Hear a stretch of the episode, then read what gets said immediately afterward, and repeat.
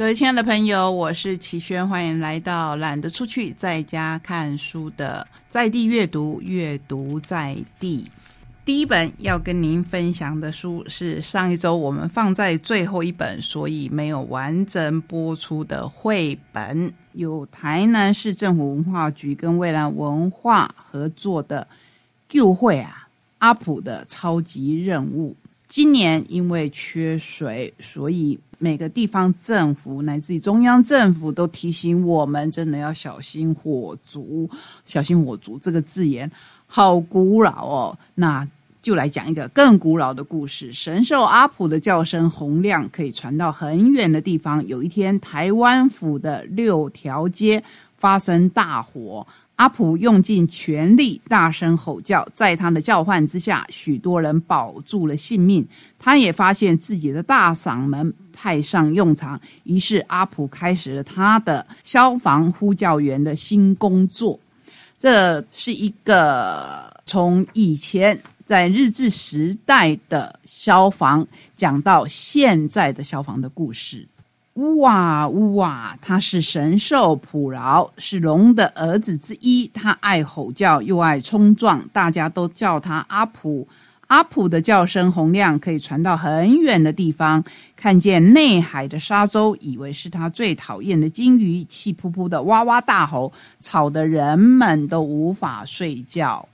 某天夜里，阿普被惊慌的呼救声吵醒。台湾府的六条街发生大火，阿普用尽全力大声吼叫，叫醒了睡梦中的老弱妇孺，也用尽全力大声吼叫，叫醒了壮丁与勇敢的少年。赶快救火啊！在阿普的叫唤下，许多人保住了生命。他也第一次发现自己的大嗓门派上用场。当然，这跟传说有关。后来的一段时间，大家都觉得，如果发生大火的时候，阿普都会来大声的呼叫，让大家知道赶快来救火。所以有义消的出现，然后渐渐的，当然就演变成现代的消防局。这一本也是在故事当中就带领了我们走入了历史。救火是很重要的事情。因为大家都知道水火无情，不管是水灾或是火灾，乃至于地震，都会带走了我们的家园。这个时候，消防队员就真的很重要。这种守护的心情，我们延续下来，介绍今天要跟您分享的亲子教养书。第一本是宝平所出版的《先陪伴再教养》。读懂孩子不爱念书、手机滑不停背后的困境。校园心理师给青春期父母的二十七则心法。这位智商心理师蔡怡芳，我们先来介绍他的专业训练背景：有国立台湾师范大学教育心理辅导学系智商心理学组的硕士，国家高考智商心理师。哇，好长的头衔呐！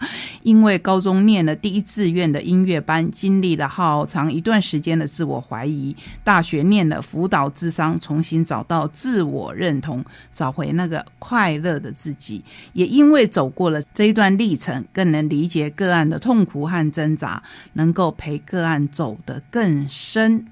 他自己有两个女儿，分别是五岁跟两岁，从他们身上发现哈哈大笑是多么简单的事情。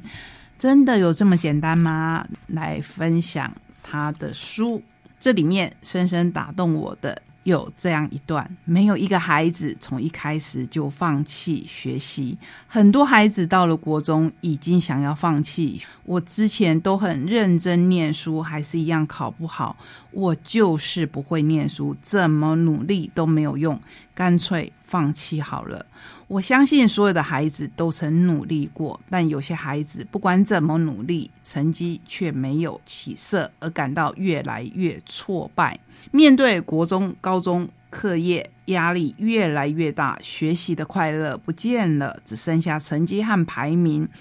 不管孩子是否认真念书，面对大人失望的表情或者责备的面孔，孩子可能心里也很自责。这是为什么呢？孩子的自我挫败，认为自己怎么努力都不可能成功，最终放弃学习。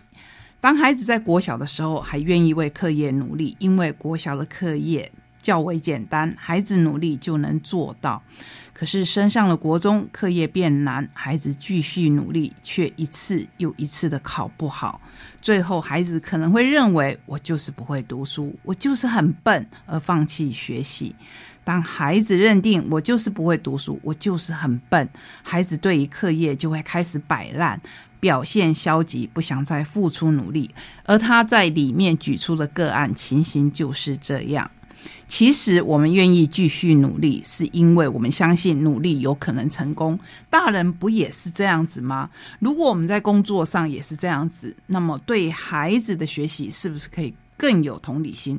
或者我们回头去想自己在遭受这样挫折的时候，你又是怎么样鼓励自己？跨过那个坎，我常常现在回想，或是我现在在跟孩子相处的时候，他们的功课到国中，我可能还勉强可以帮忙，可是到了高中的，我实在也跟不上，因为我自己高中的时候数学就不好。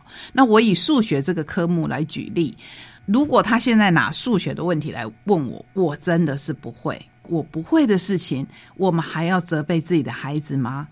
我们是不是可以换个角度去找他的亮点，然后鼓励他，至少在学习这一件事情上不要放弃呢？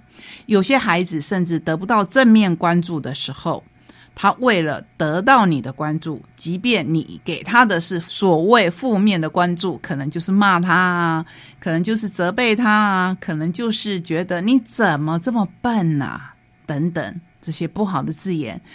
他觉得你至少是关心他的，不过我们扪心自问，我们要给孩子，也就是我们自己很爱的孩子这样的关注吗？如果不要的话，我们是不是可以先陪伴再教养？也就是这一本书要说的，关系等于影响力。父母跟孩子关系有多好，对孩子的影响就有多大。让我们大家停止说教、催促等权威式上对下的话语，比如说“赶快去念书，不要一直看电视”，这在孩子读国小的时候有用，但对青春期的孩子是没有用的。面对青春期的孩子，父母请当一个侦探，帮助孩子看见他每一个小小的好，放大每一个好。让我们从今天开始就试着这样做好不好？再来看第二本由远流所出版的《疗心图书馆》。如果你的心受伤了，当然需要治疗啊，就像我们的身体一样。这是来自小镇图书馆长的真心赠言，带你看见阅读的力量可以让更多美好发生，是不是很适合我们的节目？一篇小男孩坐在图书馆的贴文，为何能够让二点五万人感动暗赞，还吸引各大媒体争相报道？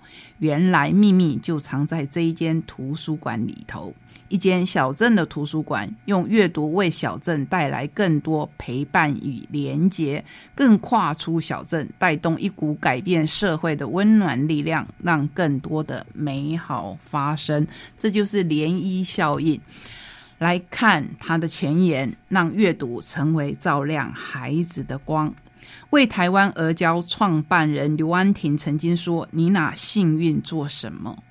身为三个孩子的母亲，也就是本书的作者彭冠伦，身为一个图书馆长，我要拿我图书馆工作的幸运，让孩子有机会爱上阅读，成为孩子生命中的光。一个地方绝对不能少图书馆。比尔盖茨曾经说：“培养出我今日成就的，是我家乡的一个小图书馆。”那我们来看看这一个小小图书馆的馆长。他怎么样用他们可能预算不是那么多，可能设备不是那么齐全的小图书馆，帮助了很多的人，尤其是孩子，尤其是在新冠肺炎我们必须要隔离的期间，如何运用图书馆里面的数位设备，帮助了很多隔代教养或者是单亲家庭的孩子，让他们的学习可以不中断。我相信你一定很好奇，他是哪一个小镇镇图书馆的馆长呢？他是云林县土库镇这个小镇图书馆的馆长。全部的人口只有二点五万人，可是影响力很大哦。彭冠伦，他是三个孩子的母亲，也是小镇的图书馆长。同时，也是脸书馆长小编的图书馆日常的版主。如果你有兴趣，也可以去网上搜寻一下这里面这个小男孩的故事，我就留给你自己来看。这一本书有很多人推荐，不过重点还是在里面的每一篇每一篇很感动人的文章。希望孩子透过图书馆可以喜欢上阅读，不管是用数位的。或是纸本，或是这一个馆长的用心，他的用心包括在可能下班的时候会愿意多等这一些还在看书欲罢不能的孩子五分钟，短短的五分钟可能影响很大很大。我们在空中分享阅读，也希望可以带给你这样的力量。首先，我们要跟您介绍的是大块文化所出版的《专家之路：从学徒到大师》。首先，我要请教你几个问题：蕾丝编织工艺师和血管外科医师有何共通之处？伦敦萨佛街的裁缝师与分子科学家有哪些地方一样？战斗机驾驶员与爵士音乐家呢？乍看之下，这些人士看似风马牛不相及，但作者倪鹏是专家的专家，一生致力于找出专家之间的连结。作者罗杰·倪鹏，帝国学院参与暨模拟科学中心与皇家音乐学院与伦敦帝国学院表演科中心的主持人。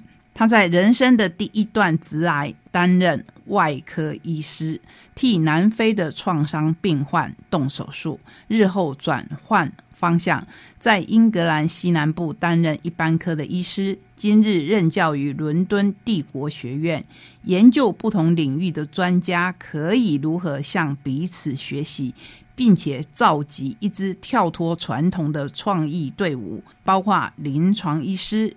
电脑科学家、音乐家、魔术师、陶艺师、木偶师、裁缝师与战斗机的驾驶员，这是倪鹏教授写给大众的第一本书。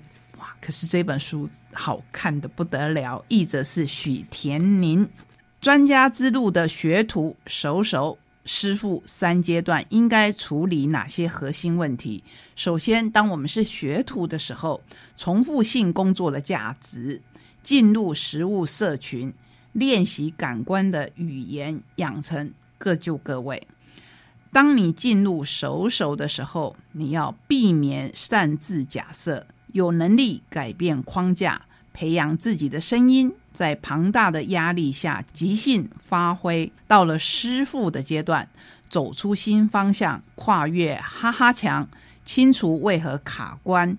绘制地图以担任向导。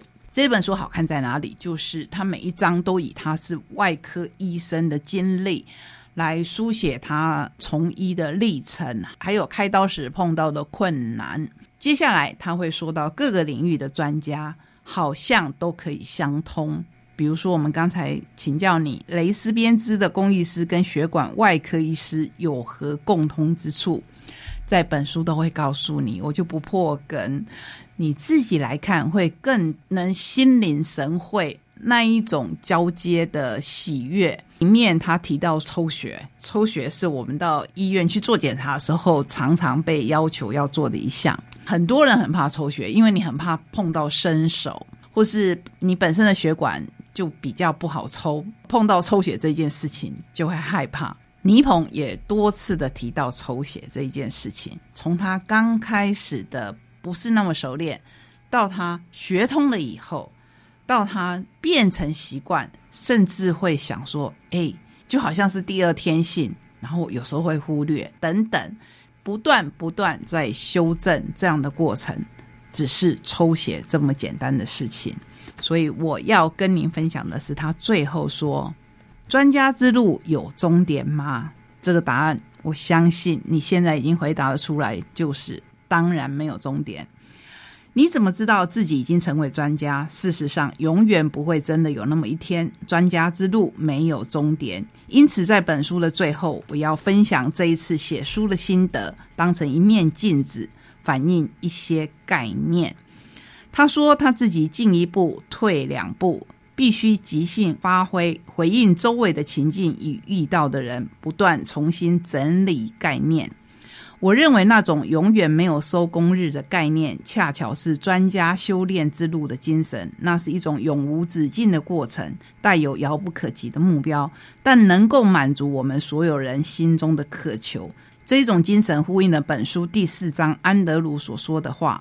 我试着用木雕板拓印出完美的画作，尝试了超过四十年，还是没有做到。我知道自己永远办不到，但不会停止尝试。这也是约书华所说的：世上没有完美的西装，但是他会持续努力做出这样的成品。我发觉，当医生也一样，没有所谓完美的手术，也没有完美的看诊，但我们永远不应该停下尝试的脚步。专家的修炼之路就是这么一回事，所以要保持学习的热情跟喜好。最后，我们要以一本比较不一样的书来画上今天这一段旅程的句点，由宝平所出版的《痴迷》。这是心理学大师写给在爱情中快要殉道的你。你像个溺水的人，用尽最后的力气呼喊：“为什么不爱我？”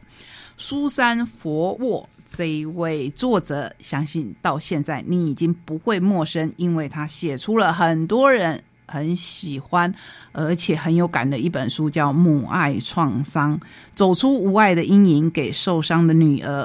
人生的修复书，以及有毒姻亲，还有为什么他说谎却毫无罪恶感？